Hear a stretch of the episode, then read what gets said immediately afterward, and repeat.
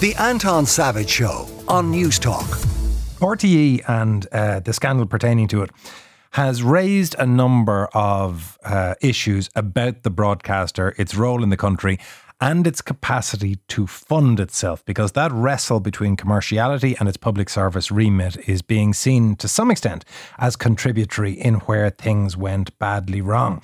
We're joined by David Puttnam, who is a former member of the House of Lords. Uh, he was deputy chairman of Channel 4 TV, and he recently chaired an inquiry into the future of public service broadcasting in the UK. And that's going to be a significant challenge for the incoming Director General, that capacity to deliver on that public service ma- mandate. Kevin Bakhurst, who is the, the new DG, he had a meeting with the Media Minister, Catherine Martin, during the week um, that started effectively his uh, role. Now, I think he's not uh, officially in, in um, under the desk until, rather, his feet aren't under the desk until Monday, but he is, uh, in essence, getting his hands around it at this stage. And he described the meeting as one that was very positive. Uh, frank, um, very useful meeting as far as I'm concerned. Um, you know, I, I told the minister, set out a little bit about my plans, which I'll be announcing on Monday in more detail. Um, you know, I just want to say to audiences of RTE, my job is to restore trust. Clearly, that's been severely damaged, and again, I apologise for that. But that's my job, you know, is to restore trust in this organisation, um, and that's what I'll try and do. And I'll be setting out a lot more detail on Monday about how we intend to do that. And Mr. Bakhurst, you Yeah. said we don't understand you're going to reconstitute the executive board. Yeah. What does that mean? I'll be explaining that on Monday. Um, there are individuals involved in this, so you'll appreciate I need to talk to them before we do that. A lot of expectations on Kevin Bakhurst there for Monday. David Puttnam, as I said, is with us. David, you did a review of public service broadcasting in the UK and what was needed to foster it into the future. Obviously, huge overlaps between the UK approach and the Irish approach. What, if any, lessons from your review could be learned by Kevin Bakhurst? I think, in a way, Anton, you put your finger on it right at the beginning, which is this the, the mixed funding method that was that evolved as being the way of funding uh, uh, RTE. In the end, they're they're incompatible. You, it's very difficult to mix commercial funding and public service funding because you're serving two audiences. And I hope you don't mind me saying this. The role of, of public service broadcasting, RTE in particular, is to address the citizens of this country. And the citizens of this country have got to understand that it's no fear or favour. This is what they're being told uh, to the best of the knowledge of, of RTE. In the case of Newstalk, for example, you are serving consumers. No one's got any illusions at all that the, the, the, the commercials that interrupt this program or started this program are related to your, to your ability to do a great job. Now, we understand that. And that's those, for me, that's the ecology of a good broadcasting system. It's the ability to embrace both. The tragedy of RTE was that successive governments didn't grip that and, uh, and allowed a drift into a situation which was always going to be unsustainable. So this was an accident that was waiting to happen. And one of the things I'm afraid I felt reading the uh, coverage the last uh, two weeks now is there's a lot of score settling and hypocrisy taking place. And there's a big, big question to be asked of every single member of the Dáil, which is how did you allow this to happen? Because what's but the fallout is kind of inevitable. Now, explain one bit of that, David. If, if you are in a situation where your ultimate um, responsibility is to consumer or to listener, surely the fact that you have the same broadcasting acts and the same broadcasting guidelines from BAI, now Coimisiún na Meán, applying, does that not mean that the same parameters apply and therefore the same standards apply? Not really. I mean, in, in theory, uh, and I said that were the case. And when you use the word listener, both of you serve, uh, you talk and, and, uh, and frankly, RTE serve listeners. The, the difference here is that the pressures on RTE should only be about the accuracy of their news. And, uh, and, the, and the depth of research they can go into it. And, you know, you know as, as well as I do, a scoop tends to be a very expensive thing. It probably requires hours and hours of very diligent reporting to to uh, to establish that. On the other hand, w- within your own organisation, people would be having conversations every day about how and what the ratings are like. Uh, are the advertisers happy with the ratings? Are there shifts or changes you can make in the programming that will influence or affect the bottom line of the company? Those are two completely different disciplines. And once you start muddling them, you get the kind of problems that uh, we're now talking about. Now, RTE has always tried to use its own internal structures to navigate those challenges. So, even if you look, for instance, at Radio 1, You, you've always had classically two separate areas responsible for the out, output. So you've news and current affairs that gives us Morning Ireland and the news at one. Hence, they are edited rather than produced. And then on the other side, you've daytime, which produces the talk programs. Are those kind of Chinese walls not sufficient, where you say we hold each body or each section to a different standard and we keep them separate from each other? I would argue, you put it again very beautifully. I would argue they're not sufficient, and that's it's the cracks in those Chinese walls that really we're talking about this morning. I happen to know both Dee Forbes and Kevin Bakhurst. I like both of them a great deal. Both of them share a love of public service broadcasting. So what's gone wrong here is not because Dee Forbes or Kevin, for uh, have any pro- problems with the implementation of their vision of, of public service broadcasting. It's that the setup's wrong. And I say I, w- I want to see this debate coming back at, at the Dáil. I want individual TVs to to understand that basically it's their failure to fund a public service broadcasting, which is absolutely sustainable, that's at the heart of this. Now, can I ask you about that? Because there is an easy knee jerk that can happen when you talk about public service broadcasting that people see it synon- uh, as being synonymous with important and boring, that it is a Oireachtas yep. report, that it is news output. But if you look in the history of Ireland, the real significant public service broadcasting was able to be so because it was entertaining. So if you take Gay on the Late Late and some of what he did in relation to breaking down the bounds around homosexuality, breaking down the bounds around um, contraception, shattering the view of the Irish Catholic Church, all of those kind of things were doable because he commanded an audience that wanted to be entertained and had this hand in hand. How do you square that circle? Uh, with Gay himself. I think uh, I, I knew Gay, uh, I adored Gay. Uh, if I think anyone, any advertiser, or, or for that matter, you know, a, commercial member of the of the PSB board, who came to Gay and said, "Gay, I'm afraid you're going to handle this story differently, or you're going to have to um, interview this person differently because the pressures on us uh, on advertising are too great." I would that would have been a very short conversation, I think, with Gay he absolutely understood where those Chinese walls were. So, in a sense, I think Gay is the answer to the question you just asked, which is Gay understood where the Chinese walls were, and his relationship with the public entirely depended on the degree to which the public trusted him. But there is also surely that compulsion and that obligation on broadcasters to be interesting and be captivating. I mean, if you look at, at um, PBS in, in the States, or, or rather NPR, NPR is worthy and well meaning and well evidenced and very skillful, and very few people listen to it. And hopelessly underfunded.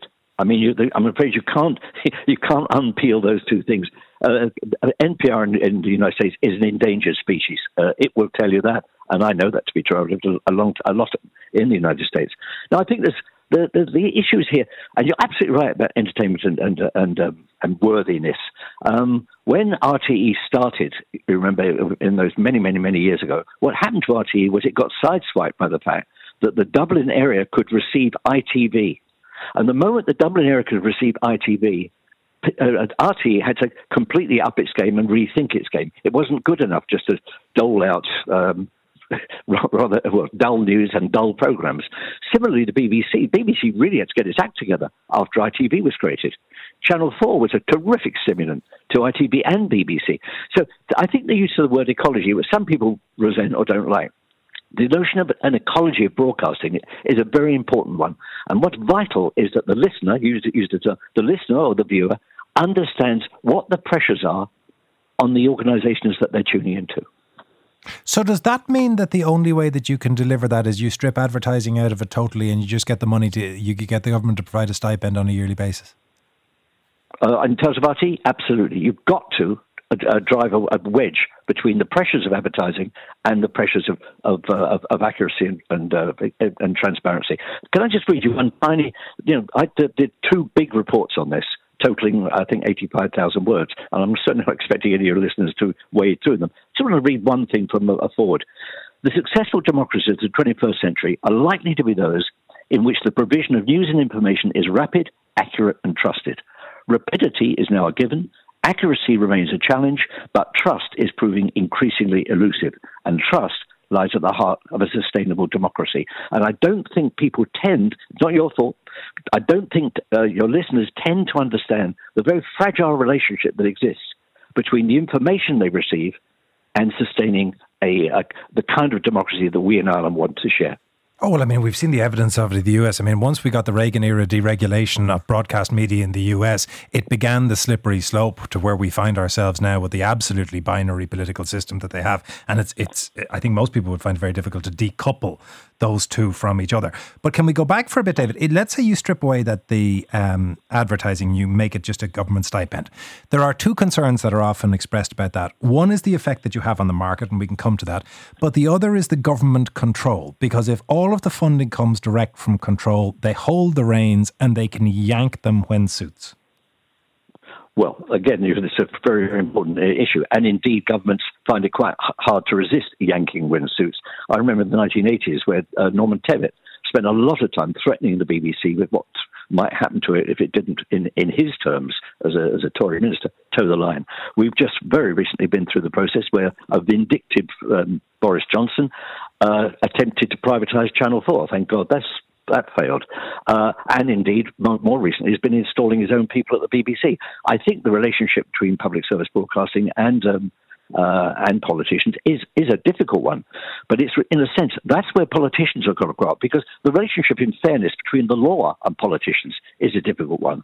Now, neither you nor I would want to, for a moment, come up with the idea that we should have a semi a semi privatized legal system um, whereby you know judges could be, uh, God forbid, bought off.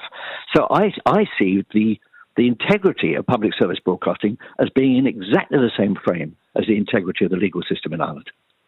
What then of market effects? Because let's say that you do that, where you create a, a system of ring fencing and a, a, a culture around the separation of the funding if you have one major player, which is a, a, behemoth, a monolith compared to the others in the market, and they are funded to the extent that they can poach researchers, they can poach producers. When it comes to bidding for sporting events, they can outbid the uh, commercial competitors. How do you iron out all of those market effects? With enormous difficulty, Anton. I'm not pretending otherwise. I worked. I'm so old. I worked for Harold Wilson years ago, and, we, and he came up with the concept of protected um, events. So, for example, the FA Cup final had to be available on public service broadcasting. Uh, I think the test matches at one point were. Now, that all eventually collapsed. But I think the, the idea here's, here's my thought. If, God forbid, we suffer another version of the COVID panic, where do you go for your news? Uh, I know that here in West Cork, my wife was literally glued to the news every day, and they were fantastic in telling us what the availability of this was or that was, or where to go for our food and everything else. That's the test. And what I would say to your listeners is try a broadcasting ecology that doesn't have a public service component to it and see how much you like it. Because then you're going down the road that, that Hungary has chosen. You don't want to go there, and Ireland definitely doesn't. Although, surely by that comparison, because oddly, without wishing to be defensive on our behalf, I think about the kind of coverage that, that Luke Kelly would have provided on on Pat Kenny's program during that period, or that our own newsroom would have provided. But if you look across again to the States, before the deregulation of the market, they were an entirely or almost entirely commercial news um, market. But CBS was the envy of the world. NBC, to an extent, was the envy of the world. They had the capacity to produce public service news broadcasting from entirely red in tooth and claw capitalist commercial organisations. They did, but uh, you will have seen the, that wonderful film on uh, uh, uh, uh, what was it? The, the film about the, the conflict in the end between the uh, between CBS News team and uh, the government. Oh, and good the, night and good luck. The Ed Murrow story. Good luck. Good luck. Thank, that, that's one.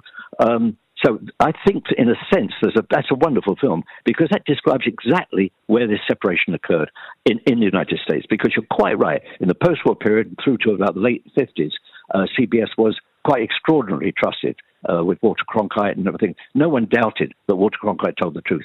But equally, I would say there was no one, there was no commercial um, uh, sponsor whispering in Cronkite's ear, asking them to push their product. So it is about trust. In the end, it really is about trust. We're a very grown-up country. I mean, I think this is a fantastic country. It's the reason I, I ch- chose to live here. It's the reason I became a citizen. I only want what's best for it, and I know what's best for it has to be based on developing trusted sources of information. That's what we need. Now, as it happens, you represent a very good organization. I'm not blowing smoke, I promise you. You do. And I think that, in a sense, Newstalk's um, feet held to the fire by the very best of the of uh, RTE. If RTE wasn't there, I think the pressures on you, Anton, would be a lot greater. Can I ask then, based on what you've seen over the last two weeks, because the kind of discussion that we're now having has been had in political circles for about a decade. The funding model of RTE yep. being broken has been well known. There's been discussions about a, a media charge for more than 10 years at this point. Is this going to act as a catalyst or is this going to act as a stake through the heart of the possible ref- reframing of the funding model? That's entirely in hands, I think, of the media to understand the way they handle this story as it develops, and people like yourself and myself. Are we going to roll over and accept what comes out, or are we going to are we going to hold the, the, the TD's feet to the fire in exactly the same way that the executive of uh, RTE's feet to the fire, held to the fire? I didn't like the, I think I felt rather score setting and, and hypocritical tone of the hearings so far. Because I think there's a big, much, much bigger issue out there, which is what sort of country do we want to be? What sort of information do we want to be received? Who do we want to receive it from? And how much do we trust them? That's the issue at the heart, the heart of this entire debate given the the fact that you are uh, you've spoken um, so eloquently about the importance of of factualness and accuracy and quality, I think I should correct myself from earlier on because I received a text to say that I enthusiastically suggested that Pat Kenny had received great coverage from Luke Kelly in relation to the COVID um, issue. Luke Kelly was many things, but a professor of infectious diseases, he wasn't. I did, of course, mean Luke O'Neill. David, thank you so much for your time this but morning. He, but he, he, it's interesting. He certainly did become a trusted superstar. that he did. That he did. David Puttnam, former deputy chairman of Channel 4 Television and the man who chaired the inquiry inquiry onto the future or into the future of public service broadcasting in the UK. Thank you very much. The Anton Savage Show, Saturday morning at 9 on Newstalk.